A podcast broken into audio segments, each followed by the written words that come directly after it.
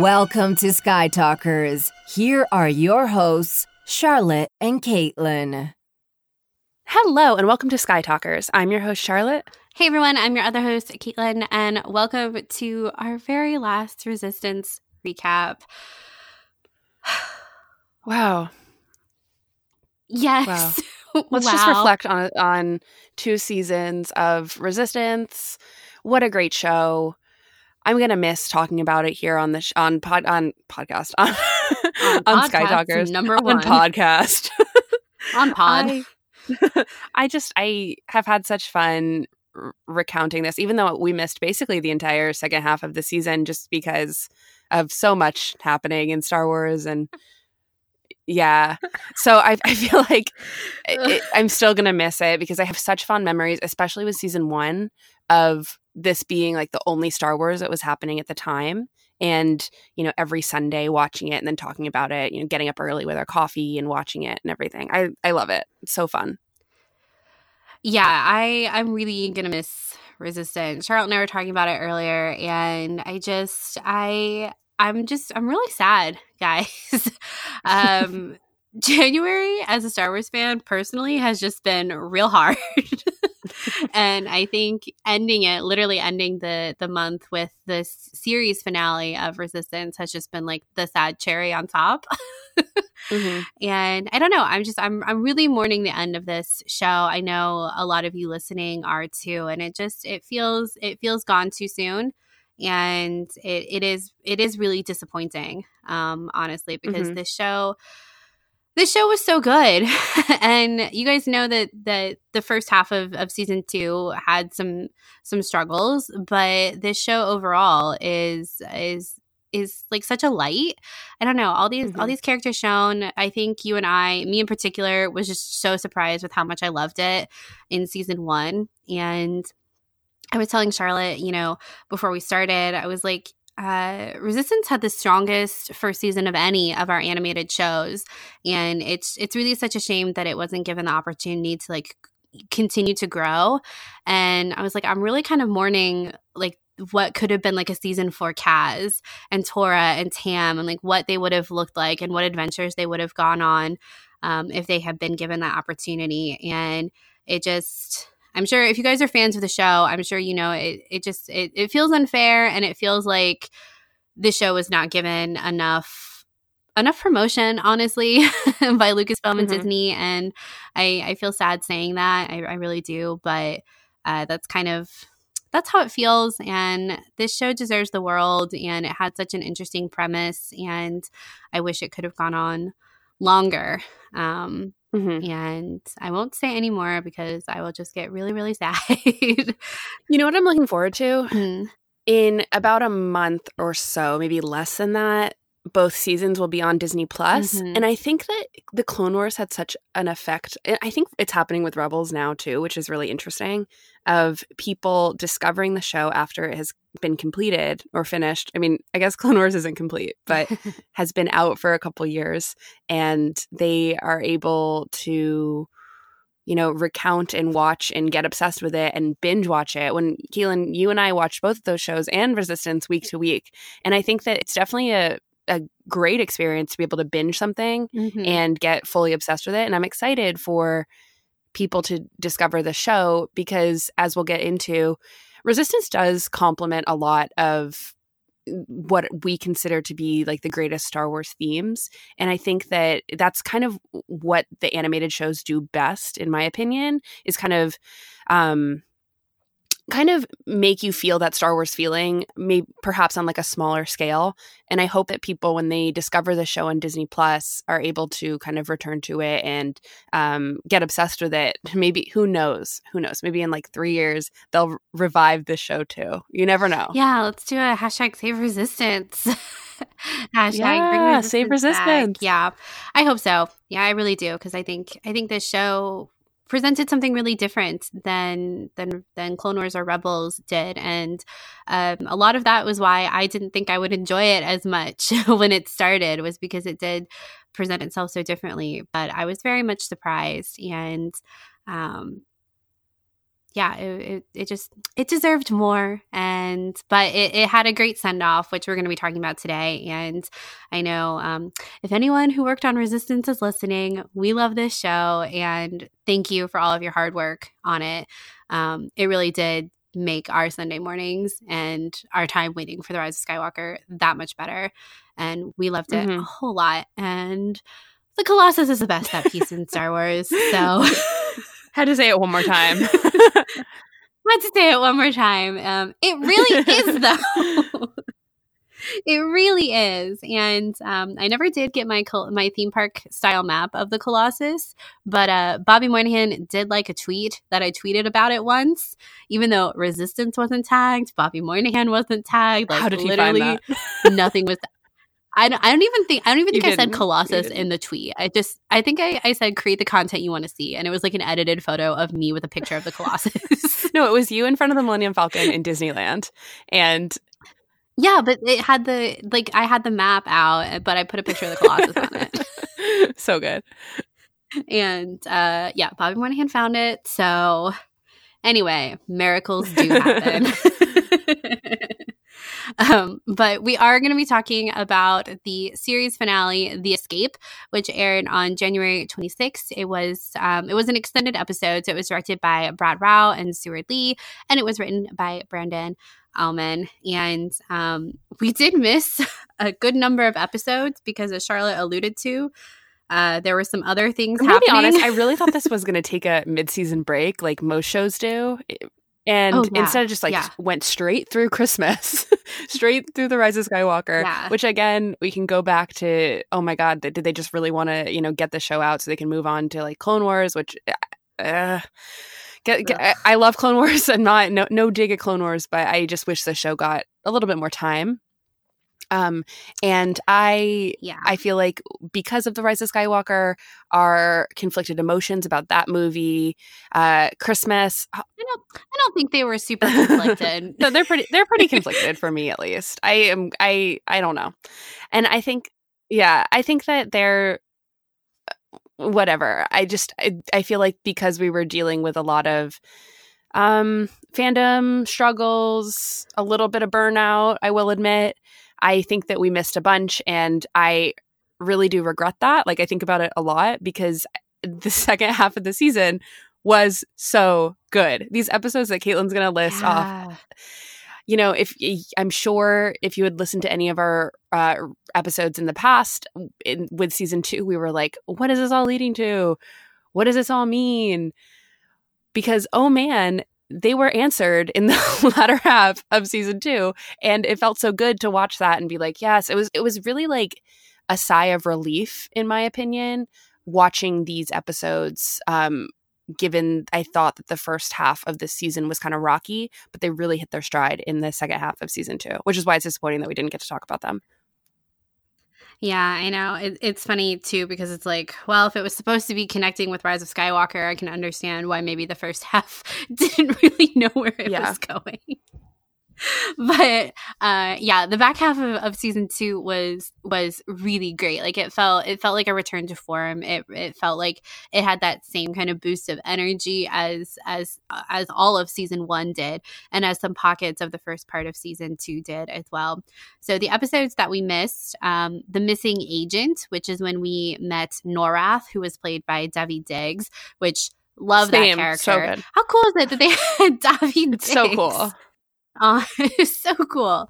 And um, we uh, then Breakout, which is when Kaz and Norath rescue Yeager and Sonar from the First Order. The Mutiny, which is when the pirates stage a mutiny on the that Colossus. was so really good. great. That was exactly when that was that happening. Was really that was that felt really gratifying because I think that that's something that we had talked about so much about um, what's yeah. going to happen now that the pirates are kind of not necessarily no yes held captive on the colossus and they're not going to be but happy. they left the col- they like pieced out for a little bit to get to get the anyway this was a really great episode because it was like oh yes finally like we're getting some of that conflict yeah. in here. They've just been chilling in the basement of the colossus for a while. Uh, and then we had um, the new world which is when kaz and griff an amazing pair up ended up on Eos Prime and promised medicine and things while they were helping the people of Eos Prime. This episode, I really liked this episode, but I also was like, this feels kind of um you know, like here are the people from the Colossus with like all this technology helping the people on this like primitive planet oh, yeah, who don't have medicine. Like colonialization. It, Yes. Which is that it was so, I, I, didn't know how to feel about it also. I think that you're, you're yeah. supposed to be like, why are you doing that, the Colossus? But I it you're right that it was a little like Yeah. Yeah. That that side of it I didn't love. Um, but I did love Kaz and Griff. I thought they were really fun pair. Griff is my favorite ace. I just think his deadpan is spot on. Mm-hmm. And then uh, there was the episode No Place Safe, which is when Kaz plans to leave the Colossus and comes back in because he saw, I think, a first order probe or something that transmitted where the Colossus was.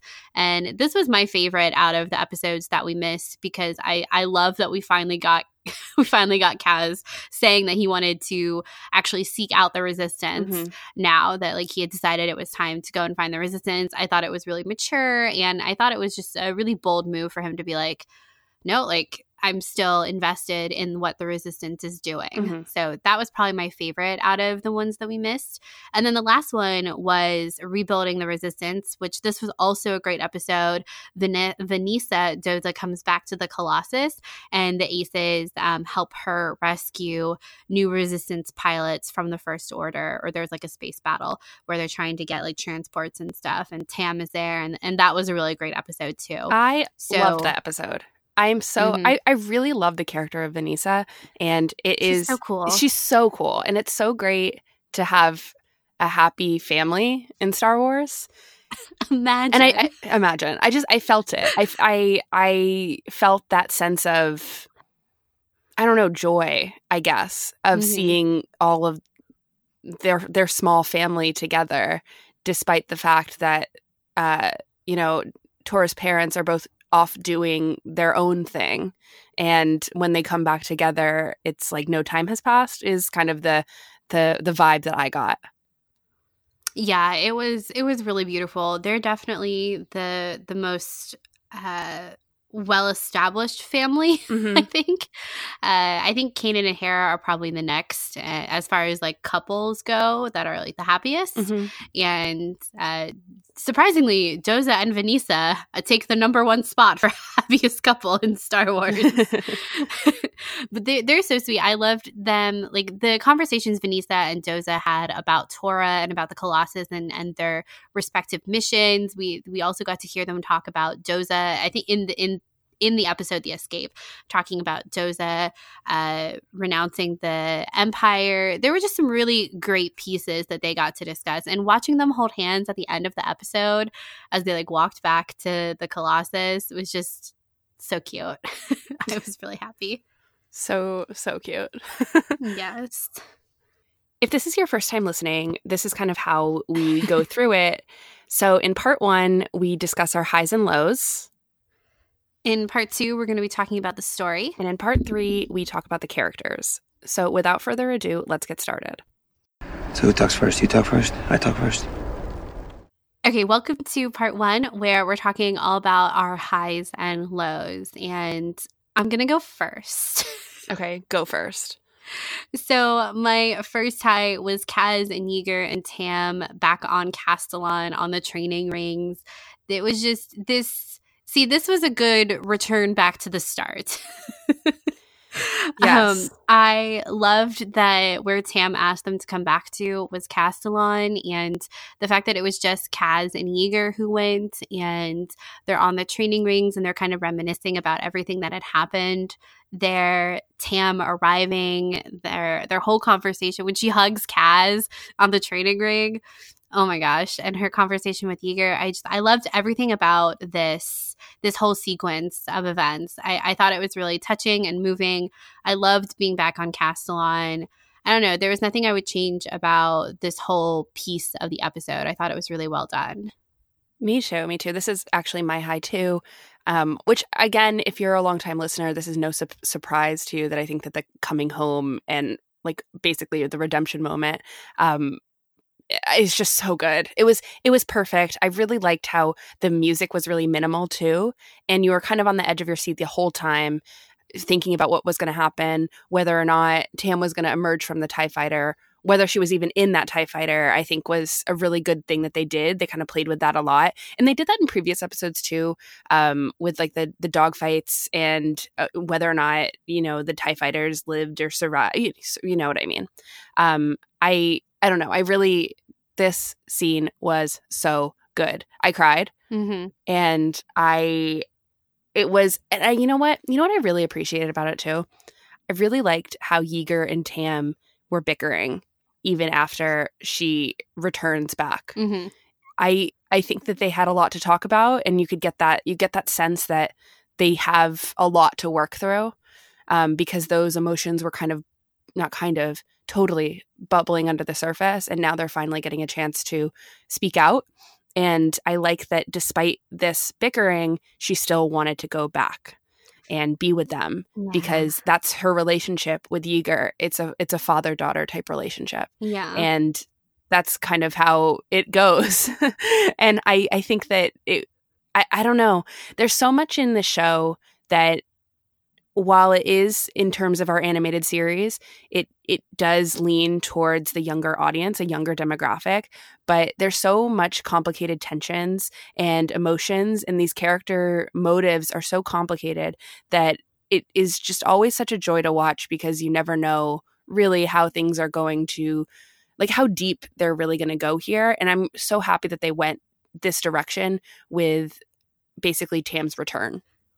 Yeah, yeah, I completely agree. There was and and I might be getting episodes mixed up, so forgive me if this happened in a different episode. But when Yeager is I think he's talking to Venisa, Venisa, and he's talking or maybe it's Kaz. Basically he was saying how he didn't give Tam the fireball because he knew that she would leave and he wanted yeah. her he like he wanted her to stay on the colossus and like for them to like be together basically and mm-hmm. i was just like that is really nice and i wish that we had more time to talk about all of this like for you to tell tam that and for her to be like i wouldn't have left because i did care about this place and i would like i wish you would have trusted me enough to to stay. Yeah, there's there's so much there in that one conversation that you're referring to. Yeah. The the idea that Yeager was, you know, kind of holding her back for his own perhaps selfish ideals, but at the same time that that emotion is filled with such love of wanting to spend time together yeah. and not have her leave. I think that and that totally plays to how she makes her decision to join the first order later as well. Yeah, yeah, because the betrayal feels that much bigger what you were saying before about all of the different types of relationships, I think that is something that, I mean, that's part of why I love the Colossus so much because all of these people from different places are on this confined but large set piece. And there were just, there, there were so many layers to all of their relationships. I mean, just the fact that Yeager and Doza are both former fighters for the rebellion and the empire is such an interesting thread and and you know that Venisa is was was a rebellion pilot correct and she fell in love with this former imperial oh, yeah. officer. I mean, love this. there's, just so, and they have this daughter, and but it, and it's the mom who left to continue the fight, and it's the dad who stays. And is oh, he resistance is he did that? It's so good. Yeah, and is he or is he and and the mom is still alive mm-hmm. thank god mm-hmm. remember when we thought that she was dead yeah. for a lot of it and and then the Yeager's whole family and like his relationship with his brother was super complicated as well and there were just there were just so many layers to all of these relationships and people and it was it and and maybe resistance couldn't have gotten into it more because it was aimed at a younger like a younger audience than than maybe even clone wars and rebels. But i wish that that that's part of like what i'm mourning too is that we would have been able to see more the development of those things and how all of those pieces influenced our characters and the decisions that they were making whatever they were in seasons three and four and maybe even beyond because they were so fascinating. And, and i don't know of any other collection of characters that come from such varied backgrounds in Star Wars, and it was just so cool. It was just so cool. Mm-hmm. Um, and it was it was I think I think I think it was pretty well done. I think they could have always done more, but I think that was an issue of time too. Mm-hmm. Yeah. So my second high was the final shot. Uh, all of them in Aunt Z's bar, and they're all just having a drink, and they're just all sitting together. oh my god, so good, Team Colossus. Team Colossus. It was, it was, it, it was really comforting, and it made me feel good that Tam was there and that people were smiling at her, and Kaz was there too. I just I love these characters so much. And that was a really nice parting shot for all of them. Yeah, it felt so good. It, mm-hmm. it was mm-hmm. just walking away from the series, you have a big smile on your face, which is, I think, exactly what they wanted. And I think they succeeded in that aspect. And I also, that's exactly what I wanted too. And I felt that. It just put me in a really good mood. that mm-hmm. whole last episode, I like spent the rest of the day just so happy that it ended the way that it did. So my high was Kylo Ren. um, and I think I, my high is definitely the last shot too, but kind of wanted to spice it up because I think that we You're spicing it up with Kylo Ren as if we've never talked about him before. Well, that's kind of why he's one of my highs because we had talked about Kylo showing up in Resistance since episode one of Star Wars Resistance season one. Yep. And I think that I didn't think that he was going to show up in the finale. I thought he was going to show up earlier. Um, and I was thrilled to see him. I know that he wasn't voiced by Adam Driver. It was Matthew Wood. And I have to say, I think his voice is too deep for Kylo. Uh, I don't think Kylo's voice is that deep. That's why he wears the helmet to make it deeper but I still think it was great. And I loved seeing him because I think that that force thing that he did, the whole pulling the gun on each other, you know, this is the second time they've done this. Yeah. And I, it's fascinating every time they they do something that's like so deep and dark like this. Wow. Um I loved that. That was a great great moment. Good to see my boy Kylo again. I miss you. um, that's it. What I think is so funny is that we know that Matthew Wood was literally traveling around the world getting these snippet recordings for the Rise of Skywalker from like Sam Jackson, you know, um, and, and like all the other Jedi that are in that scene.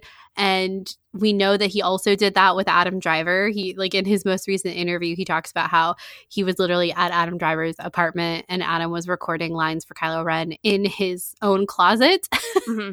and Which I'm is like, great as as a as someone who is currently sitting in their own closet recording. Yes. Very relatable. Yeah, totally relata- relatable. but I think it's funny that we couldn't get Adam to do like record in his closet these scenes for resistance. No, that's a whole nother contract. Is it? I know. I know. It's, it's, it's really funny to me that um and, and the fact that it was Matthew too who was doing both. Like he was recording Adam and then also being Adam or being Kylo. I just I just think it's kind of funny. But yeah, it was it it is it is funny too because we definitely thought that Kylo was going to be a presence very a lot earlier in the season and mm-hmm. they really saved him for the end here. mm-hmm. But in it was quite dark seeing him like use the force through the hologram just like Vader does. So it was definitely effective and very dark. Mm-hmm. I um I think it's interesting that we have him without his helmet being the supreme leader. So I guess also before the rise of Skywalker. Yeah, absolutely. And I think that it's just it's interesting that I don't know. I think that if we wanted to kind of dive deeper into like what this uh, moment meant for Kylo Ren's character, I think that he is displaying a sense of extreme power as using the Force through the holo- hologram to like make them almost kill each other. And I think that that could be a sort of insecurity situation about him not wearing the helmet and then perhaps thinking that that's exactly how he has to act in order to make sure that things get done in the first order and i think that that's kind of the Ky- the supreme leader Kylo Ren that we're probably going to see in other pieces of canon that will pop up in the next few years. Um, a Kylo who dives really deep into making sure that you can tell that he is evil and that he can do crazy stuff with the Force, and you should fear this magician man. Especially because he has such emotive eyes. So he probably just came back from crying about Rey. So he really needed to exactly sell that he was evil. Yeah, I mean that's why he needed the helmet. He's yeah. like, this is the final straw. Everyone will know that I love her. Yeah. now that I'm seeing her all the time again. Yeah. gotta now gotta that, cover now it that up. she just came out of my bedroom. yeah. gotta cover it up. and, then, and then he sees her again and he quickly takes it off.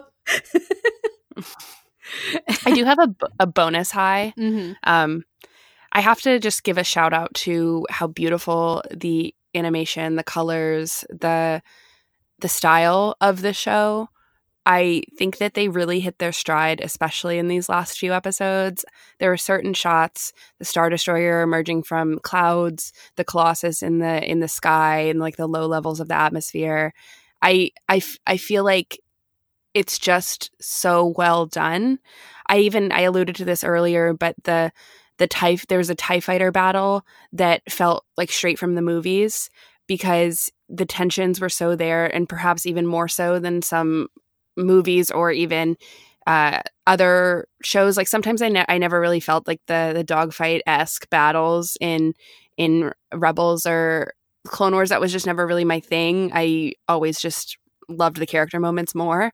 But i feel like the tensions and the character um the t- the tensions that were brought from those tie fighter bite- battles was so perfectly edited, cut together, animated. This I, I, just I feel like I I felt the emotions through it in a way that I hadn't in previous animated battles. And I this was definitely an all season long high for me was how beautiful I love the style of Resistance. Mm-hmm. Um like huge hats off to the animators and the people who work on the style and established the style because I think it was fairly criticized in the beginning too that it didn't look as good or and I I feel like that is just so that's an opinion obviously from some people but I just completely disagree with that. I think this sh- I really love the show style and I have to say that some of the animated um the you know I, I, stumble over my words because I don't know ne- necessarily I know people get a little um, kind of up in arms when you say the animation looks so good, but I really do mean that the the like articulated movements from every character look so good and fluid that I'm always impressed each episode. Yeah, I I've always been a huge fan of the style of Resistance. Uh, I thought I've loved how all of them are, are very different. You know, Resistance, mm-hmm. Clone Wars, and Rebels. They all have a different look, and I think that the different look really lends itself to the tone of the show and i think that the like the 2d nature of resistance it it really just gave it a whole new texture from from rebels or clone wars and one that was really welcome i think that some of the like the landscapes of resistance mm-hmm. are some of the best if, if not the best that i've seen in animation like the fact that you can make Castilon look interesting and beautiful for like basically a whole season in the first season when it's just an ocean mm-hmm. is it just it just really speaks volumes to the skill that they have and what you were talking about too like the fluidity of the characters moving along especially with their facial expressions i feel like they get i feel like the characters in resistance had so much more dynamic facial expressions than like clone wars or rebels because of the 2d style they can be like more comedic and and i think it's it's our friend Allie who has the resistance out of context tweet Twitter, mm-hmm. right? And she she'll just do like screen grabs of random moments, and usually it's Kaz, but he just has like the the funniest faces, and it just it the the 2D style really did just elevate resistance um, I think a lot. And it gave it a different life and a different movement than our other animated shows have had. And I I always really enjoyed it. And the flying too that you were talking about is just it works so well with this style and it does feel so dynamic i think and i did really enjoy it in in the escape in particular mm-hmm. Okay, so what about your low, Caitlin? My low for the escape is I think I probably would have preferred less action and more conversation. This was a very uh, physical episode. We we were doing a lot of physical things, and I think I would have liked more conversation time between all the characters. Um, I liked everything that we got, but you guys know we're character people. Like Charlotte said, the the dog fights aren't usually our favorite parts of Star Wars in any medium. For us, it is always the characters. So I think I would have liked to have more time with them. Mm-hmm. Yeah, I agree with that. For me, my low was I still think, and this is just, I think, the part of, I think, resistance just being cut short. There's still a bunch of dangling threads um, that I think you can kind of glaze over when the core characters have a happy ending but there's a couple of things that i i just feel like i hope are touched on in other mediums number one being what was up with kaz's dad like what? Um second the children of tehar i hope they're okay. You know one of them is definitely force sensitive so what's up with that? Um and the biggest one I think is what's the Colossus's impact on the resistance as a whole, like Leia Organa's resistance. I I think that they probably would have used that, and I guess they didn't incorporate this into Episode Nine. But I do think that there was a way that they could have kind of bridged it up with the Rise of Skywalker um, that I would have liked. I would have liked to see that, if even if there was a throwaway line. I can't imagine that, that that would have been super hard to kind of incorporate into this episode of oh yeah, you know, the resistance is going to be on a whatever the resistance base is called, right? And in uh, the Rise of Skywalker, I feel like there could have been more cohesion there, and I guess that's just kind of a low of um, some Star Wars stories as of late. I think that there's always a chance to make everything more cohesive to the story as a whole. And I never know if this is a personal thought um, as someone who's extremely close to every piece of canon, it feels like, that I feel like there's more room to do things, you know, super referential um, all around uh, the saga. So I, I I think that those are just off the top of my head, but I do think that they'll come up, especially when I rewatch Resistance in a couple months. Probably I'll be like, oh, they never really talked about that one. Oh yeah, you know. Um, and I think that's again just a, a problem with the fact that I do believe that the show was cut short. I am thrilled with the ending that we have because I can't imagine it ending any other way. if it did, I I think we would have been so disappointed if it ended on a cliffhanger. But um, I there's just a lot of threads because this show introduced a lot of new characters and new ideas pretty often that I think that it was just bound to happen. Yeah, I agree with you. I think that the the fact that it was cut short just it meant that not everything could have time in the final season, especially yeah. because probably a lot of it was already done when they got the news that it was going to yeah. be the final season. So I can't imagine that must have been a really difficult thing to try and figure out in probably what I imagine is a time crunch on their part. But yeah, mm-hmm. there there were some things that just like this goes back to just the the the collection of characters that they put on the Colossus are just so fascinating, and that there wasn't enough time with all of them. Like I, for me, and I know for you, one of the biggest things was the fact that you know Kaz is from Hosnian Prime. He's a senator's son. Like that's mm-hmm. that's super interesting. That's not something we get a lot of in other forms. Like it, usually it's like people from nowhere. and Kaz is very mm-hmm. much from somewhere and he watches his planet get blown up. And uh, hearing from his father, too, we, from literally from the very first episode, we were like, yes, family drama. we want we it. want it. and it didn't really get brought up. I know we had a lot of high hopes for that in season two, but I think even after like that would have been i think we still would have been really hopeful for that in the future. And the children from tehar are super fascinating especially because it was kylo kylo who went to tehar. Like they knew kylo yeah. from tehar which that's super crazy because kylo definitely would have sensed a force sensitive child there as well. And yeah just kind of kind of understanding what I mean, we, we love to bring this up in regards to the animation, but that Dave Filoni quote where he talks about not wanting his stories to act as a footnote to the larger saga films, and that's especially prevalent with like Clone Wars and Rebels. But um, it does feel like Resistance kind of succumbed to that a little bit because it was cut short, and that feels really disappointing. I think because these characters did have so much to bring to the table and there just wasn't enough time given to the show to fully explore them but then at the end of the day it's like where what was the impact of the colossus on the resistance if that's what we were supposed to be headed towards and i don't think mm-hmm. that the show suggested that the colossus like I don't think the show did a great job of defining what the end game was. And we've talked about this throughout the whole season of you know, is the Colossus just looking for a safe place to land, or is it looking to get back in touch with the resistance? It was never really clear for the first part of the season. I think in the second half, that got a little bit more defined, especially because they went to Eos Prime as a place to safe harbor. And then Kaz was like, well, I'm leaving.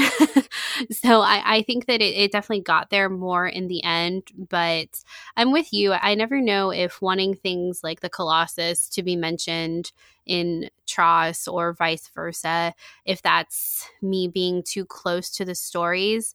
Um, and if it just would have been like would it have felt too easter eggy for something to have been said like that? I, am not sure. I'm not yeah. sure i think it could have been and then i also think it could have been done really well but i i think that the colossus had a really great opportunity to be this kind of i don't know this like martyr out in the outer rims just like helping people like a like a robin hood but a but a whole ship and kind of making mm-hmm. these big changes if it wasn't you know actually joining up with the resistance so i think that some of those loose threads hopefully i hope this isn't the last we see of these characters because they are so interesting and, and have a lot to give so maybe we'll see some more of that in the future i really hope so because I think there were a lot of really great things put into this show that have not been put into other shows. Yeah, me too. Me too. Okay, are you ready to talk about the story? Yes. Listen, big deal. You got another problem. Women always figure out the truth. Always.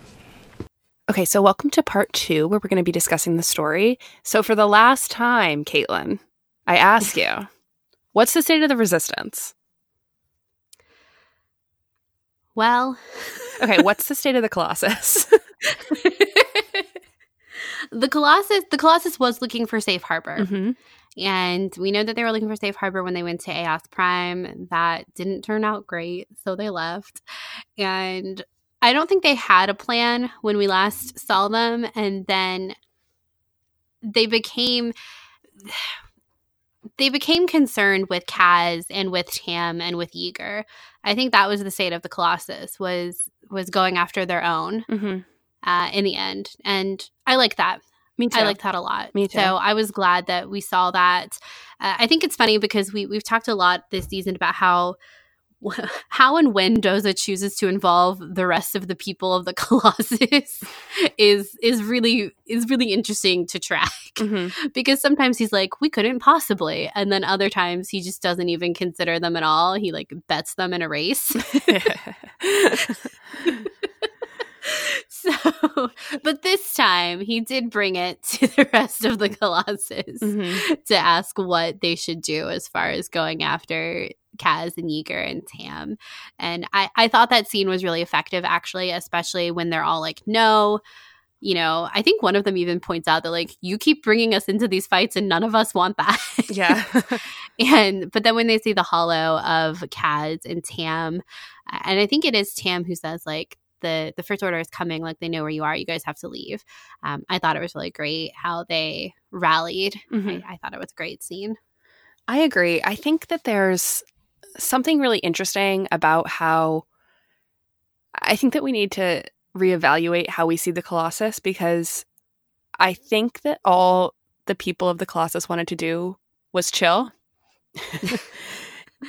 And I think that this is something that in my brain, I was like, the Colossus is going to make a huge impact on the resistance, and it's going to be in the Battle of Exegol. Exegol. yeah, and it's going to be huge. When really, the Colossus just wanted to go back to Castilon and live a life that was similar to how they lived before, where they were, uh, you know, on off the beaten charts place to fuel. And I think that it's it's really interesting because I think I need to check myself about like I want it to be part of this grand scheme. It's kind of what we were saying, you know, 5 minutes ago. But really, I think these people just wanted to live their life. And I think, if anything, that's kind of what everyone in the galaxy wants to do, but they're constantly threatened by war and like civil war and grand scale galaxy war and uh, taxes and all these, you know, blockades. Like that's what Star Wars is. And yet they just want to live their life. And I think that it's really interesting that in terms of the state of the Colossus, at this point, I can hope that the Colossus has uh, fought the First Order and hopefully, hopefully, they will find a safe harbor. They want safe harbor and they will f- try to find that and try to, you know, get to the place that they were in in the very beginning where they can happily, you know, race for fun. And I think that it's it's interesting because in terms of what's the state of the first order, which I haven't asked yet, but we can dive into. Charlotte, I think What's the state of the first order? I mean, I think they're always going to be after the the Colossus because it, it posed a threat. But I think at this point, the the show gives me a satisfying conclusion that I'm like, uh, the people that were after them are gone. So, um, I I, I, think that maybe Kylo Ren is going to be pissed, but we'll see. or Hux, I don't know. We'll see how this goes. Um, maybe in a comic or something but I I I still feel like at the end of this that perhaps sort some sort of like equilibrium has been established that the Colossus will someday find safe harbor because the people that were taken from them for to the First Order um, through you know I think they're returned. They're returned. So I I feel like the Colossus maybe doesn't need to be part of a grand scheme war. And I think this goes back to even a theme that was brought up in The Rise of Skywalker, and it's something that you and I both love, even if we're still kind of mixed about that movie. I think that that the the line, you know, it's just people that are rising up. That's mm-hmm. what uh, Star Wars Resistance is about. These are just people on this big space station that we didn't even know was a space station until the end of season one, right? God, what a great reveal. it was so good. And I think that it's it's just fascinating because that changed everything about like, oh my God, how, what is why do people want the Colossus? All these things. And I think that at the end of the day, what the show did was show people who are living their life rising up against tyranny and resisting. And Literally. Yeah. And I think that we can be like, what does this have to do with Leia Organa's resistance? And I can want that as a fan. But at the end of the day, I think the show did a really good job of showing these small scale problems throughout the galaxy. The galaxy is a huge place, and the First Order is only getting bigger. And the Star Wars will go on forever, I assume, because that's just the cyclical nature of life. And I think that it's it's really nice to see this kind of this story that ends in a place that I feel hope for the people of the Colossus that should they continue to be targeted by an oppressive society that these people will band together because they're bonded by the same thing of wanting to just live their life. Yeah, wanting maintaining their home. Yes, yes. And you get that sense and that's why you really like I mean, I'm not putting words into your mouth, but you love that about the Colossus. You like that as a set piece because there's so much that goes on within the Colossus, this idea of hierarchy and everything. But that hierarchy is completely broken down by the end of this series, right? I think that you see Doza and the entire crew in the bar, right? I don't think you mm-hmm. saw that before. And I I think that you get this sense of um family really at the end of this because we've worked so hard to kind of break down those barriers um, and show that they are fighting for you know their freedom and their ability to just live i'm sad I know. I'm sad too, but I I do feel yeah. like it works. And I, I I have to say, if Star Wars wants to continue to tell these kind of smaller scale stories throughout their Canon. their timelines, I'm hundred percent for it because I think that things like this reinforce how I think about Star Wars and what I think about its themes and um, I feel like resistance fits in with all of that. The idea of redemption, the idea of love, found family, purpose. I feel like it was all present by the end of resistance. And as a piece, you know, I love to say it, I can put resistance on the shelf. I can close the book and put it on the shelf because it and it looks just like my other books, you know, because it it did that. it did that. It fits the color scheme of the bookshelf. It does. it's the same size. it's not the same size, but it's just as important. yes. Yes. But if it's the Colossus that we're putting on the bookshelf, then it's a bigger size. Uh-huh.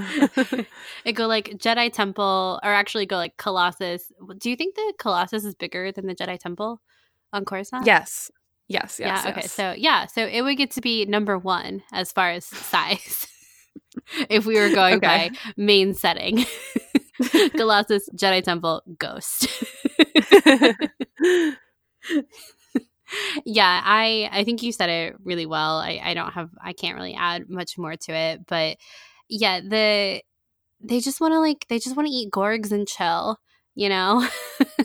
and it, when you eat gorgs and chill, they just want to gorg and chill. gorg and chill when you were when you were talking about it, it just reminded me like the what you said about the whole crew being in Aunt Z's at the end of it, especially when I mean it feels like so long ago when we were just laughing about Neeku saying he wanted to go up to the Aces Lounge for, or he wanted to go to the high tower for all the clean hallways. Mm-hmm. so pure. it's so pure. Um, and the fact that the aces were all up there and they're literally looking down on Aunt bar from from the Ace Lounge, and now they're all in Aunt mm-hmm. together, and it really is. It really is just. It is this slice of life, and that and that that is part of what makes the Colossus such a cool, uh, cool place in the Star Wars universe. And it reminds me too of that other lovely Neeku moment when they're on the run. I think it was early in this season when he is able to basically hack the the projectors and makes it so that the like the the um poop i can't i don't know how to describe it but the the deck of the colossus it has basically like a, a screen of castilon because all of the citizens are sad about like being in darkness basically um, out in space and so he puts castilon back on the inside of the colossus so it kind of feels like they're back on castilon do you remember that Mm-hmm. That was yeah, great. it was such a good yeah. It's just it, it, it kind of goes back to what you were saying about these people. Just like this is a community. The Colossus is big enough that it's not just a ship. It's it's a community. It's a microcosm, and um, this this the show did kind of play around with uh, what is it the people of the colossus want? Are we listening or are we not listening? But it mm-hmm. did it did do a lot to emphasize that you know just having a market on the deck or or them missing castilon and their them coming to the aid of their own at the end of the day that this was a community and that it was a strong community too. And um, that kind of small scale storytelling it just it worked so well and um the colossus was a big piece of why it did. So hats mm-hmm. off to whoever designed that beauty. You would like to meet them. i would like to meet them. Tbt to when we interviewed um the creators of vader immortal and um what was his name? Uh jose perez the the third, I think. And mm-hmm. he talked about how they had a 3D version of the ghost somewhere and that they had also done work on resistance. And I immediately was like, You have a 3D version of the resistance somewhere? Yeah, about of the Colossus. Of the Colossus. Yes. And he was like, Well, no, not the whole thing, because it's like really big. But I think he said they had Aunt Z's bar. I was like, Yeah. I would like to see it. well, it's cool if you that so we know that the 3D models were made like the 3D real life IRL models were made for um for the Rise of Skywalker to include them in that big huge shot of like 14,000 ships. And it was cool on starwars.com they have the Fireball. They have uh, Torra's ship, and they have I forget what else. They have they have three ships that they fully designed for like photo, real. Yeah, the Colossus isn't one yeah. of them though, but that's okay because no. I don't want it to get hit. I think it's funny how apparently there are 14,000 ships at the end of The Rise of Skywalker, but the Colossus, Joe's is like, no, no, no, no, no. it's too dangerous.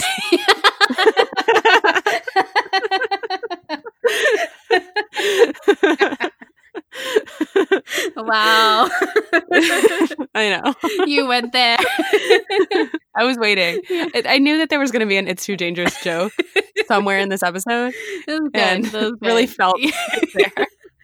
I was gonna say he was like, no, no, no, no, no. We can't get like I can't get another scratch on the Colossus. Mm-hmm. We just yeah, because it's too dangerous. it's yeah. too dangerous. I wanted to bring up something that uh, Star Wars Explained really synthesized in their video. Um, again, I feel like I plug Star Wars Explained so much on Sky Talkers. Their videos, but often they're Alex they're so clear cut. Does such a they're good so job. good. Yes, exactly.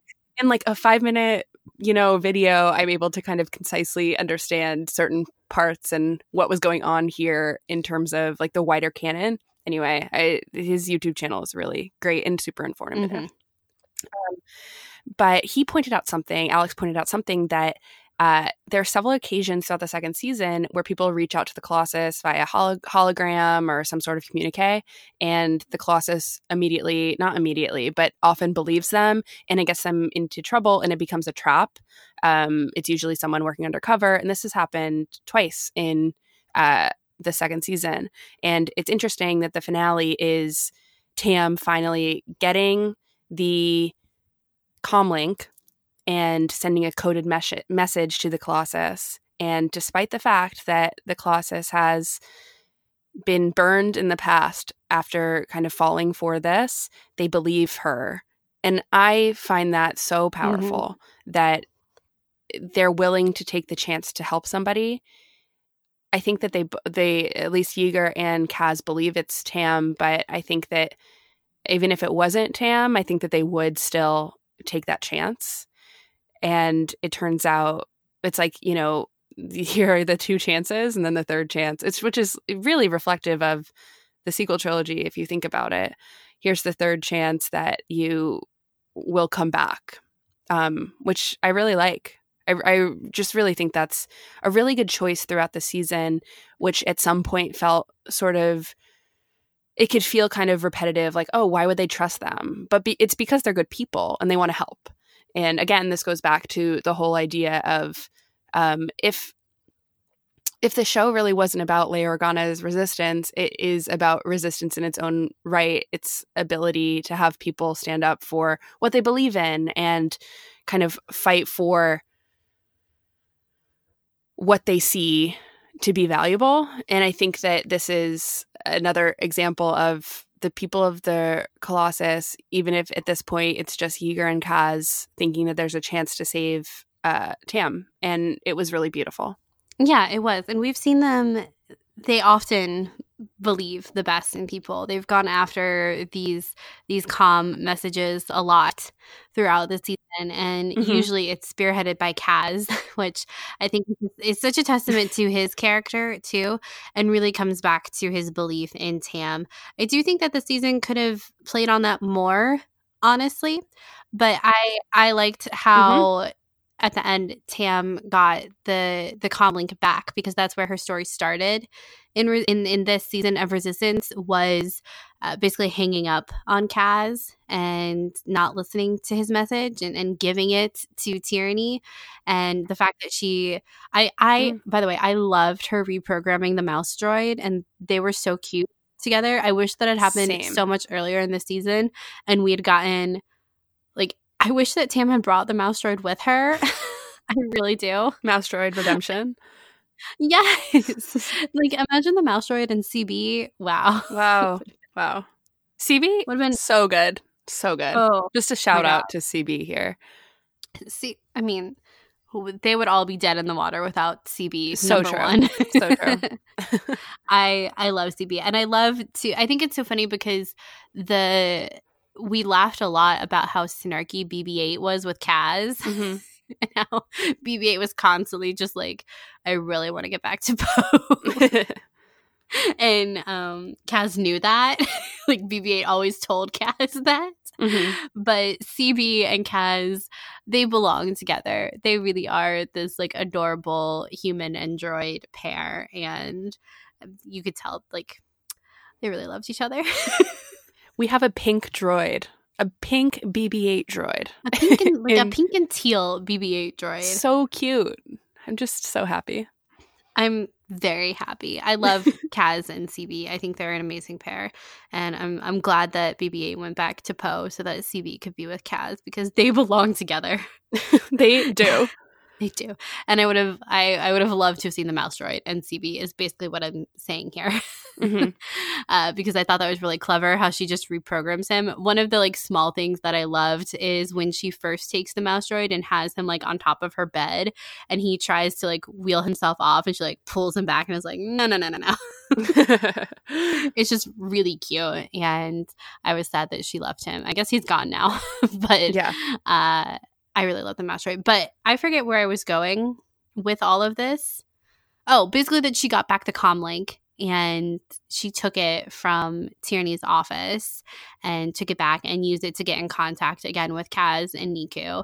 I thought it was really innovative, um, and her like using the TIE training to get back to Castilon as like an excuse for why she's leaving the first order starfighter i just i thought her whole plan was really gutsy and it didn't work because they found mm-hmm. out what she was doing but she still went through with it and i'm like man that is so brave she did that she did that she did that um, one final thing in the story section that I wanted to say is that it's cool that the episode is called The Escape because the season one finale was called No Escape. So mm-hmm. I like that parallelism and that change because yes, this is the escape. They're out of the clutches, if you want to believe that, which I do. That is a nice. I hadn't picked up on that. I didn't think about that, but that is a cool, a cool difference. Okay, are we ready for part three? Yes. Okay, welcome to part three, where we're talking about the characters, and we're going to start with Kaz, Kazuda Xiono. I'm gonna miss him so much. Me too. We love Kaz. I know that he's kind of a polarizing character, but we love him. I don't know. I don't know why people listening. he's just so funny. I love Catastrophe. I think that Caitlin and I very much related to Kaz, especially in the first season, and watching him grow and become a clear leader and you know stick up for his friends and making friends honestly and finding his his place within Yeager's garage and learning to pilot the the fireball uh, how great was that moment when Yeager gave him the fireball it was yeah it was, it was so, so good. good and I think that it's just I am sad that we're not going to get any more Kaz. And I hope that he comes up later because I think he is such a good character. He's such a good boy and I I love him. I love him. Yes. Yes, I do do. Yeah, I think that um Kaz Kaz has just been so relatable and he's so fun and he's so genuine and I remember in season 1 one of the things we loved so much about him was that even though I remember our biggest I think our biggest critique of season 1 was that no one bothered to train Kaz on anything but they still just kept getting mad at him when he didn't yes. know what to do. yes, wow, that takes me back. no. we are like, they're all yelling at him, but it's not like anyone's showing him what to do. like, Yeager knows that he's not a mechanic, but then just like hands him a ship to fix with no manual.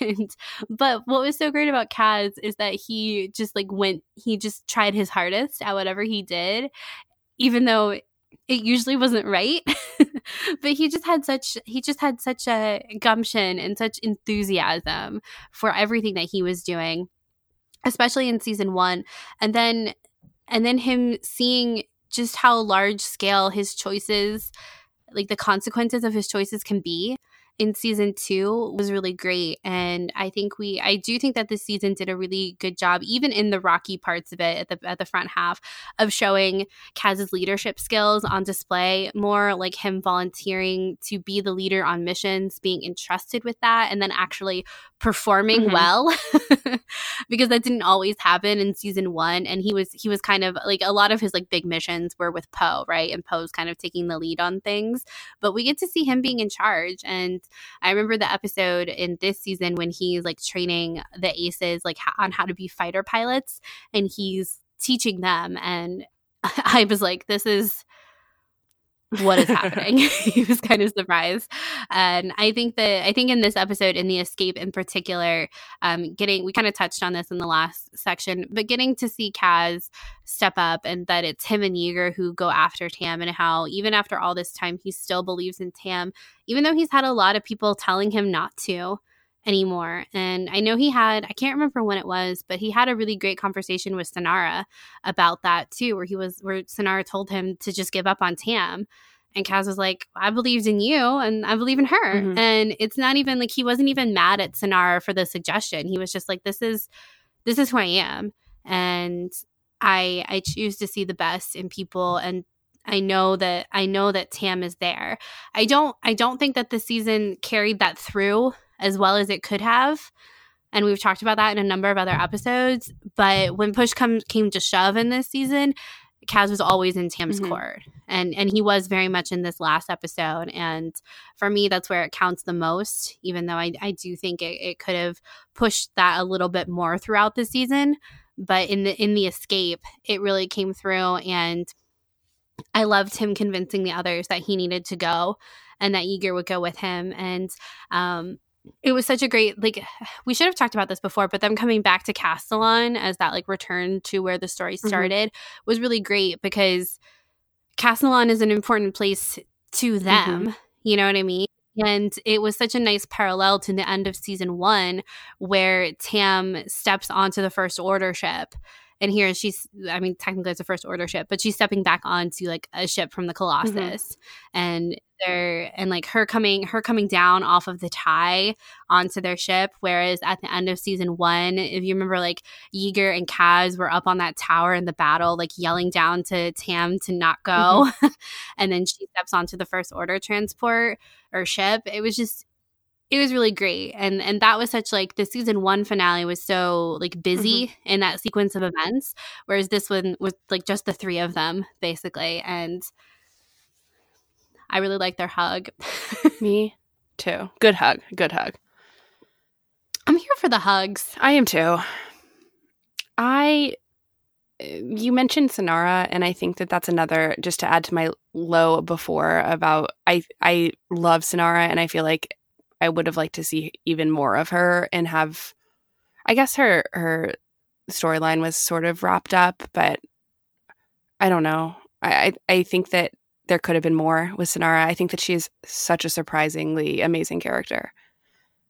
Yeah, she really she's one of the I think she's one of, if not the only character that was introduced as not a part of the main cast that that became that had an part. Yeah, that became a, a really important part and her her stuff her stuff in season two really stood out i think. Yeah. Especially she had an episode early on with kaz that i was referencing i can't remember what they did but um it was it was when they had that conversation about tam so it was pretty early on in the season. Mm-hmm. yeah. Um i think that she had a lot of great moments in the past like four episodes too but i i don't know. I i think that her relationship with kaz is really interesting and I would have liked to see more of it if, and I'm sure they would have expanded upon it in seasons three and four had they gotten those. But back to Kaz, I fully agree with everything you said. I think that he, his character development is very clear. Almost, I would argue that Kaz's growth is more dramatic than Ezra's was in this short amount of time. Yeah, yeah. Ezra's definitely took longer. Mm-hmm. But at the same um, time, Ezra was younger while Kaz mm-hmm. is older. And actually, that was something that was brought up a lot in season one about how Kaz is like 20, 22, and yet I thought he was like 19. Whatever, they're all 19, right? I think that I I I feel like there was so much conversation about like why is he so clumsy and flippant and I, you and I were like, uh, when we were 19, we were clumsy and flippant and didn't know what the heck we were doing. and I think that that's one of the reasons why I think that we related to Kaz because it's, he had a lot of learning to do even though he was older. I actually I do think he's in his 20s. I don't think he's 19. I think he's in his 20s because he spent time in the academy. Um mm. I and I think that that again aids to the conversation that was happening before. And I think to me, there's always a chance to learn and grow. And I definitely think that there's a lot of learning and growing to do in your early 20s. Oh, yeah. yeah, absolutely. So I, I, think that in a lot of ways, him, I, you know, resistance even dealt a lot with the the issue of privilege and i think that that was something that kaz dealt with a lot you know uh, coming from such a wealthy family on Hosnian Prime and then suddenly living on the Colossus and like becoming like a grease monkey, right? And I think that that he had to balance that idea of him being the cool resistance spy um, with the fact that like his life on Hosnian Prime is literally gone and he has to kind of reinvent himself in a different way. Yeah, I season one Kaz, I remember him like earning money. Yes. And he didn't have any money. yes. And he was like, How do I buy coffee? mood. like such a mood. Yeah. yeah. it's just so funny. And Neeku was so nice. He was like, I'll buy some for you now. And he was like, Oh, great. And then he tries to order like so much food. Yeah. And Neeku's like, um, uh, I don't make that much. I have like three dollars, but yeah, yeah. I... Kaz is just so great. I know. I actually am like, I have a huge desire right now to watch a compilation video or something on YouTube of all the funny Kaz moments. He's so many. Maybe after this. Yeah. He's just, he's so good and, and lovable. Very lovable. He is. And, and I remember that that's why I liked the, the episode. Um, what, the one where he says he's going to leave. What was it mm-hmm. called? No place safe or no safe place. I might have gotten that wrong. no, I think that it's listed differently on StarWars.com. Mm-hmm. So no one knows.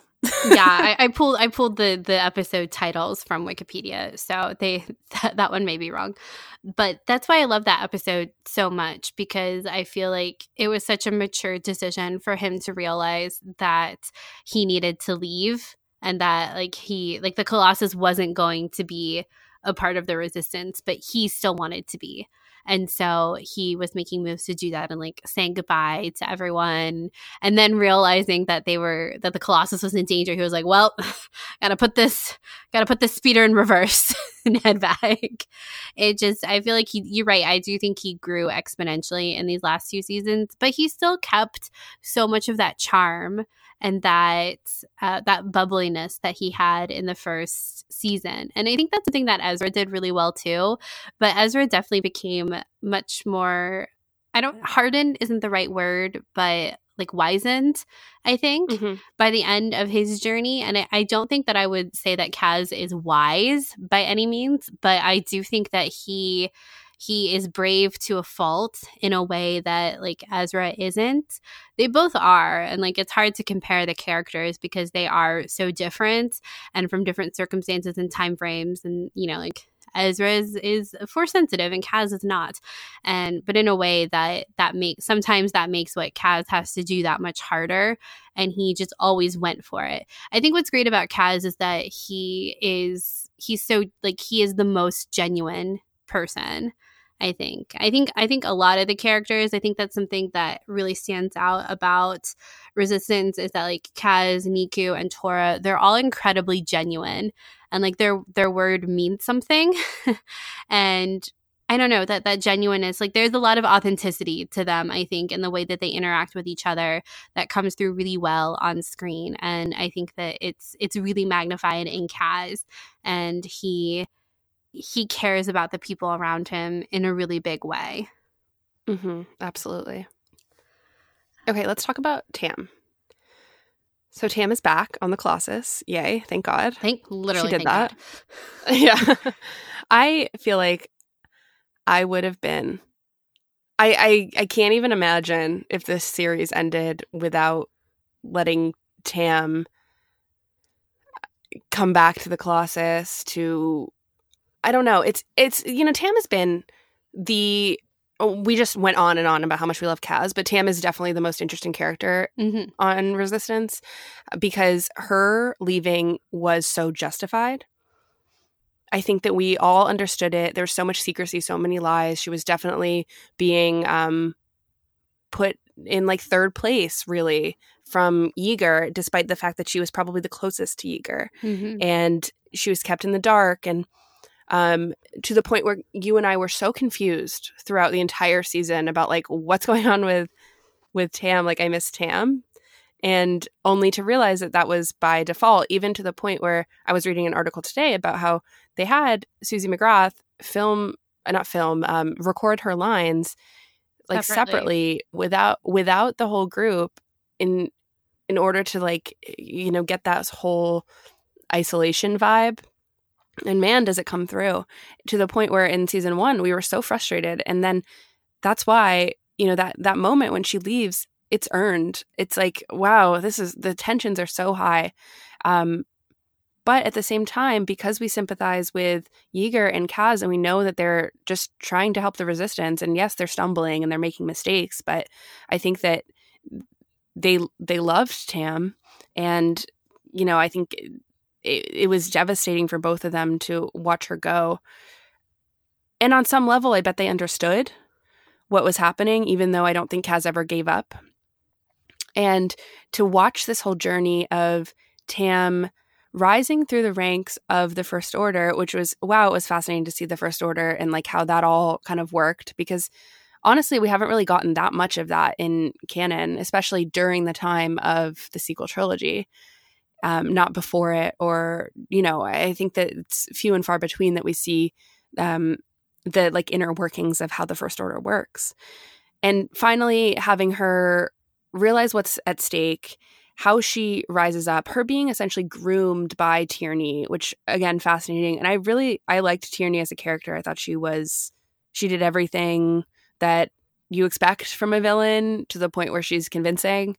Um, and that's what was i just think that they did such a good job with her storyline in establishing how screwed up this whole thing really was and how all these mistakes can lead to um, each other like everyone making mistakes and making sacrifices that they didn't need to make.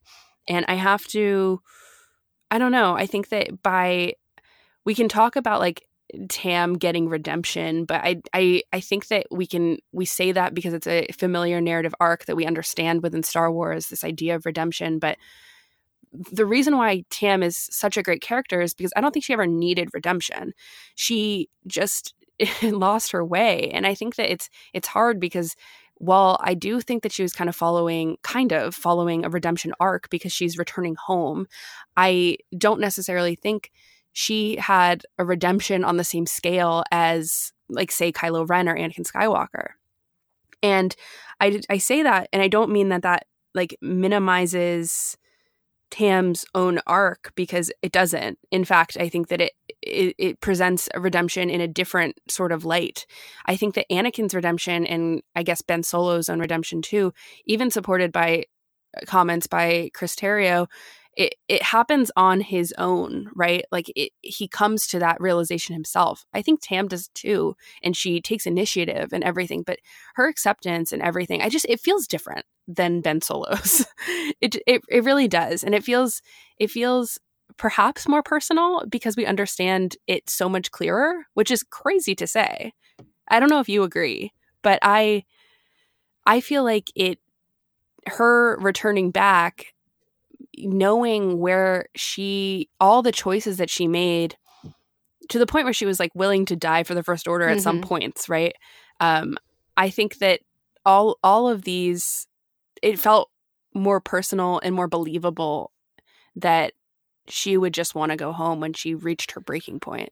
Yeah, I think that I think that referring to Tam as like needing a redemption is is it's like it's the best way that we know how to talk about it because I don't think we're really used to seeing yeah. stories like Tam's and I think what you were saying about it feeling so much clearer than not clear but um, more personal than like Ben or or Anakin is because it is more personal because it is smaller scale mm-hmm. and what she's doing it's not like she turned evil one day it's very different too even from like Kallus's uh you know, quote unquote redemption. I was reading this article from Sci Fi where they were recapping the episode, and Preeti Cheever, who is on Twitter, um, said that Tam's story was really important. She had this really great comment about it that I think put it into perspective in the in the way that you're talking about it and why we respond to it so well. And Preeti said that she Tam is a person who doesn't have enough high who who isn't high enough to have any real power or pull and she really demonstrates like how easy it is to just get stuck in these in these specific situations and positions and how hard it can be to change that trajectory when you don't have any power and i think for a lot of us we don't have a lot of power um, in some of those like everyday mm-hmm. situations like it's like falling into the wrong crowd because the people who you thought cared about you the most lied to you in a really big way. And then you're on this path, and how do you step off of that path? And she's not the one, you know, calling the shots, but she's response she's she's complicit and like her coming to terms with what exactly that means for her as an everyday person in the first order because that's where most of us would be like most of us we're not we're not the special in this story. Like we're just we're just average everyday people and i think that's something that like lost stars does well and that resistance has done especially well is demonstrating how these layers and these things get lost in translation and it isn't it isn't super black and white. And i think resistance I think by the end of the sequel trilogy, Resistance has done that the best out of everything that we've gotten from this particular time frame, um, especially with characters like Doza, um, like Yeager, and like Tam. And I remember in season one having that conversation where they're talking about the Empire and how bad it is, and Tam was like, "Well, my grandfather was an Imperial officer, and like he just needed to put food on the table. He's and not he a bad person." Yeah. And I remember when that when they had that conversation and we were like, "Whoa. it's so good." Like it's so it's so much more nuanced, I think, than like like Anakin and Ben's stories are of course very nuanced, but they're very large scale because because as we like to say, the Skywalkers are like the Olympian gods of the Star Wars world. Mm-hmm. they're the most mythic. And if they're the most mythic, then people like Tam are the least mythic. And that's not like a hierarchy, it's just different.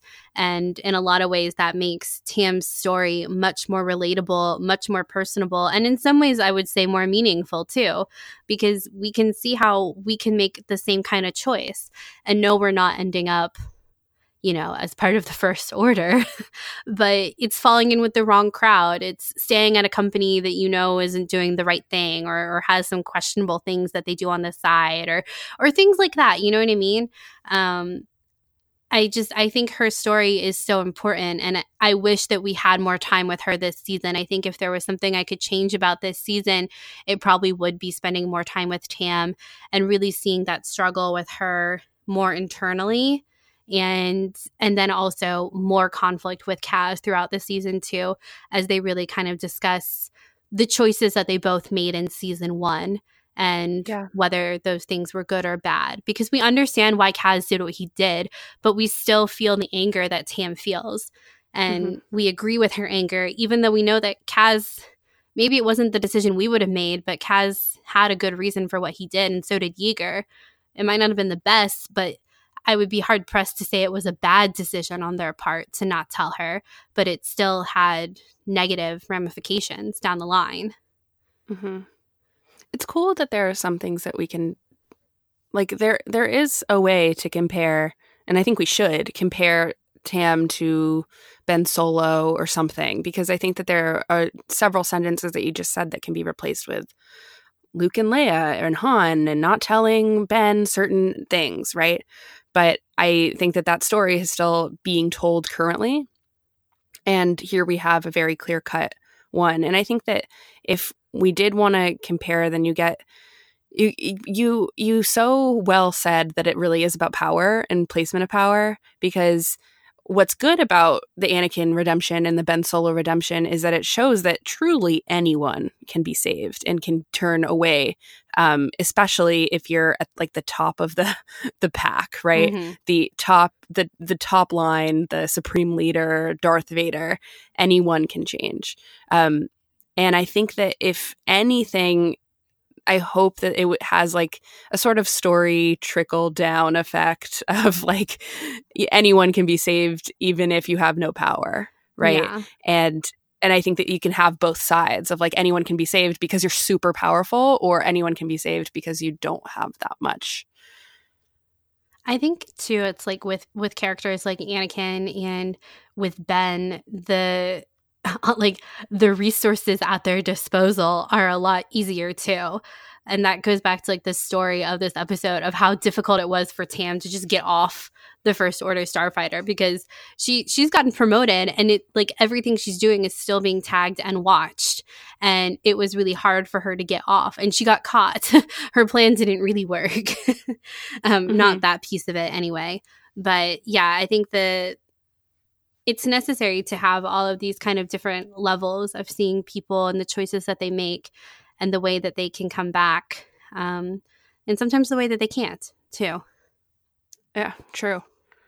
Okay so we've kind of already talked about them in i think our very first part but the dozas are just such a cute family and they really kind of took I think th- this this episode was really about like Kaz and Tam and then Yeager and and then I think the Doze is very much in the background and we've kind of already touched on it but Torra is freaking amazing. I'm gonna miss her and Buggles a whole lot. um, mm-hmm. Me yeah. Too. And then Neeku had some really great standout moments in this episode too, especially him understanding the code that Tam was sending back. I think it's funny how Tam was sending back this transmission on Kaz's comm, but she knew that Neeku would get the message. it was like, I know Kaz yeah. is going to know what this says, so he's going to bring it to Neeku. so funny. It was really, it was really sweet, and I I loved that that and and what was great too about that whole sequence was that Neeku was complimenting Kaz on how far he'd come as a mechanic. Mm-hmm. It's just it's good. it is so good. Um, yeah, I know we already talked about the dozas, but yes, love the dozas. I really, I love the dozas as a unit. I think that there's a lot to be learned from Captain Doza, um, Emmanuel Doza, but I, I, because I, I just think he is an interesting character, and I still don't really know what his deal is, honestly. Yeah. um, I think that he says something sometimes where I'm just like, ooh, interesting, you know? And I, but I really, really love Venisa and I love Torra. Torra is just a, a sunshine character, you know? She's so bubbly and fun and really knows how to be angry when she needs to be and really just like snaps into, I don't know, into action when she needs to as well, and really proves herself time and time again as a good friend and a good pilot and everything. And again, I'm going to really miss them. Um, and yes, talking about Neeku, you know what? I love Neeku's water bottle. This is just an ode to his water bottle. Yes. Did you notice that uh, Aunt Z served a yes. drink in the water bottle? So is it's not just Neeku no. who has the water bottle. It's a, a bar yeah, but situation. She only gave it to Neeku. The other Oh my god. The so- others just get regular glasses, but then she whips out this giant water bottle just for Neeku. And again, is that water in it? we love an eco conscious Nikto. Like seriously, he loves reusable cups. Amazing. I you're you're right to think. I don't think it it is water. See you serving it. It did come from a bar. Speaking of Neeku, another lingering thing that just never got addressed is who is the first order spy? well, and I think it's just it's really I was like at the end of the first season I was like there's no first order spy. It's over. It's just a paranoia situation. Um and I I think that we're meant to believe that, but I think I would ask some creators what they think about that. because it really sent the fandom into a tizzy. Everyone was who's the first order spy because it was really truly the major question of season 1, at least the first like 5 or 6 episodes of season 1 of what is Kaz even doing because his one mission is to find the spy. And it really um, makes me think. And I have to wonder if perhaps when they were writing episode 9 if they had kind of thought that someone else was going to be the spy versus Hux. Um, and I think that like I don't I don't know because maybe that was part of like an original draft or something. I don't know. But I I wonder where that went. If it if it went anywhere or if it's still ongoing. If it's, it's still, still, ongoing, ongoing that's cool. still could be Neeku. it's not Neeku. It's not Neeku. yeah, it would be interesting to talk to them about how like what what like was it always intentional for there to not really be a first order spy or did things get moved around as things were happening with the seasons i don't know um it was a really fun mystery a, really fun red herring to chase throughout the season though it, it was it was i mean eventually yes it was a red herring and i think it worked because i think that in the end it opened the door to the fact that perhaps someone from the First Order was on the Colossus and the paranoia happened. And um, I think that it really kind of set the action into motion. Um, so it worked, but it's just funny to even consider because that was truly the question. it was our question. Yeah. Yeah. So, some questions to kind of wrap us up is I wanted to ask you, what was your favorite like thing, whether it's a character, ship, theme that came from that was introduced in Star Wars Resistance? like how you say ship because it's the Colossus. it's the Colossus and Kaz. I, I don't think I can express enough how much I love those two things. And if you listen to any of our season one recaps, by and large, my two highs were always the Colossus and Kaz. Mm-hmm. Yeah. But I I've talked too much about both of those things, and so everyone knows that I love them. But what was yours? The giant water bottle. I have to say, I think my favorite thing that was introduced in Star Wars Resistance was the diversity of voices. I loved this cast so much. I think that maybe my favorite thing was the panel that at Celebration that came out of Resistance. It was such a fun panel. It was definitely one of the highlights of our celebration. And I love the energy that this cast brings. And I have such fond memories of Caitlin and I being the night before the resistance panel, Caitlin and I went to go have deep dish. We've talked about this many times, but I'll tell it again if this is your first time listening. Went to have deep dish pizza in Chicago. And uh, the entire cast of Resistance was there at Lou Malnati's Pizzeria. And uh, we were waiting for a table because we had to wait like an hour. And it was shocking to see everyone there. It was so cool. And I I love them all so much. And I we were that was really the height of us being so excited about resistance. We were like flying high off of how much we love resistance. And i i think we were so thrilled to get to talk to christopher sean. We were so thrilled. I don't know. It was just it was so fun. Caitlin was like i love the colossus. It was so like why just Scott Lawrence. uh, he brought it up though. He brought it up yeah, though because we. He was like, "Yeah, the season finale was so great when the Colossus came out," and I was like, "Agree." I love it.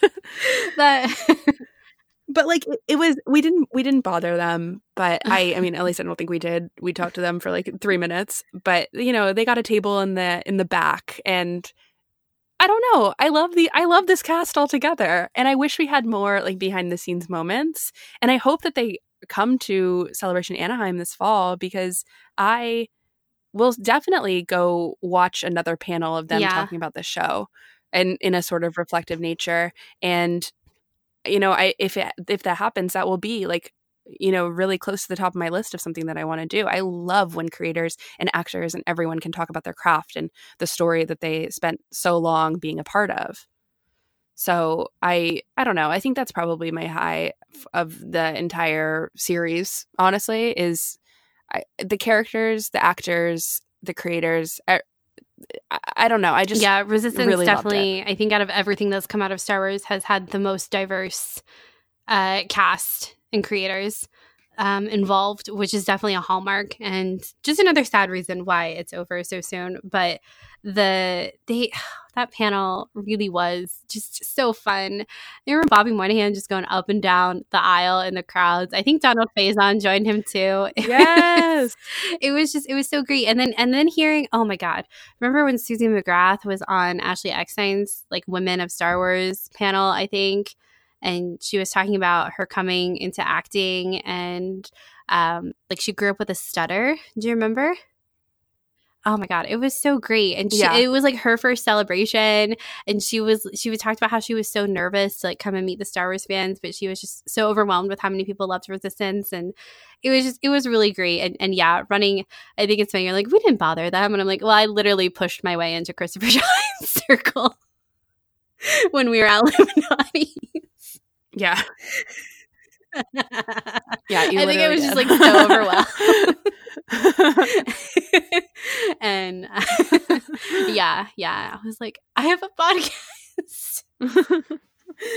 and then I gave him our merch, but um I know Christopher Sean has listened to Sky Talkers before, and when I told him the name, he was like, "Oh yeah, I've listened to it." And I was like, "I know."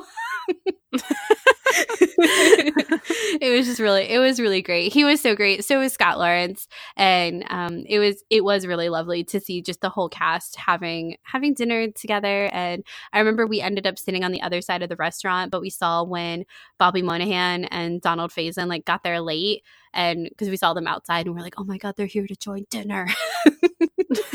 they're joining the cast dinner. Like, how adorable is that? It's so great. it was really adorable, and I, that's one of the great things about the animated shows too is that all the cast become very close because they do mm-hmm. they do their recording sessions together, and um, Resistance is no exception, and they're they're just an adorable cast, like yeah, so cute, and um, mm-hmm. they're they're just like they they always interact really well with the fans. Like I remember before Resistance came out, Christopher Sean started like following a bunch of people on Twitter, like that were in the Star Wars community, and I remember being like, "Oh my god." it was just it was so fun because I, I, we didn't really get that with rebels and with clone wars and they're from different times too clone wars especially um, but they they were always really their their enthusiasm and love for the show just always came through. And you're right. I wish we had more like behind the scenes content with them because I would love to hear like more interviews and stuff, like filmed interviews. Um, I know we have a number of like written interviews, which are great, but I I would love to like see more behind the scenes of them recording and and just talking about their characters because they are so cool and the the actors themselves. So I agree. They definitely this this this show had such it had such an um an, a different kind of energy about it than than Clone Wars and Rebels, and it was such a breath of fresh air. And it, it really yeah. did it really did just shine, I think, and is part of yes. what made it so great to watch. Mm-hmm. Absolutely, I love it. I'm I'm sad to say goodbye. I really too. am. Me too. I I like I said, I was I was I was pretty sad about it earlier today and, and throughout the month of January too. And um, I'm still pretty sad about it, and I, I feel like I will be for a while. But it's just because because I think this show is so great and that it it it would have really gone even further with more time. And hopefully, this isn't the last we see of the characters um, because they, mm-hmm. they are so great. But I hope that you guys have enjoyed our resistance recaps. I'm sorry that we did miss kind of uh, the last couple in season two of Resistance, but there were a lot of things going on. and um, hopefully maybe one day we'll be able to return back to them but resistance has been such a highlight of our podcasting journey so far. It was the first show that we got to start and finish on the on the podcast. So it definitely holds a special place in our podcasting hearts for that reason. And uh, we are really we were really thankful for all of you that tuned in week after week to talk about it. And um, yeah, we will be referencing these characters a lot in the future. I think they still have a lot to say uh, as far as Star Wars and its themes go. So, thank you. Thank you, everyone, for loving this show with us and for listening along. It's meant a lot to us. But I think, unless you have anything else to say, I think that is going to wrap up this episode of our Resistance recap. Yeah, I think that's it. Oh, man. Yeah, I know. So, um, you know where to find us. We're at Sky Talkers Pod on Twitter. Charlotte is at Clarity, and I am at Caitlin Fletcher. We also have our website, skytalkers.com, Instagram, Facebook, email, wherever you want us. You can find us. Just search Sky Talkers. We're the only ones out there, so you'll get where you need to go.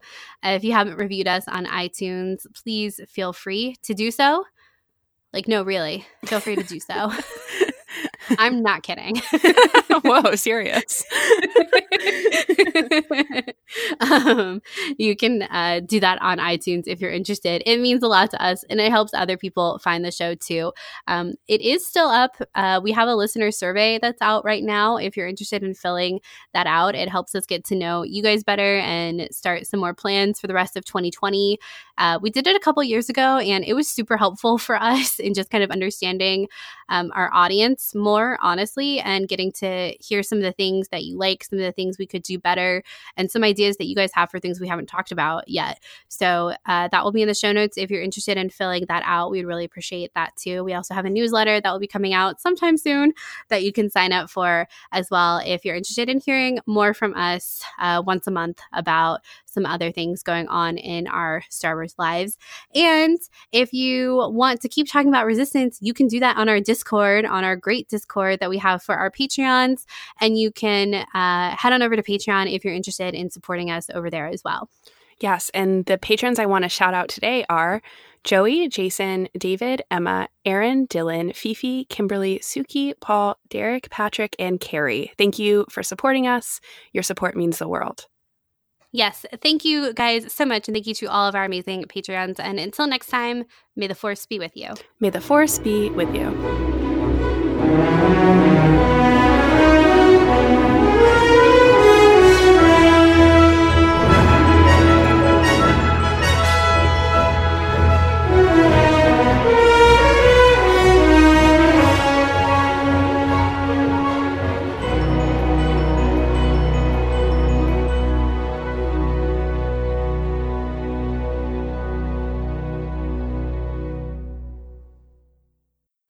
Sky Talkers is a member of the Star Wars Escape Pods Network.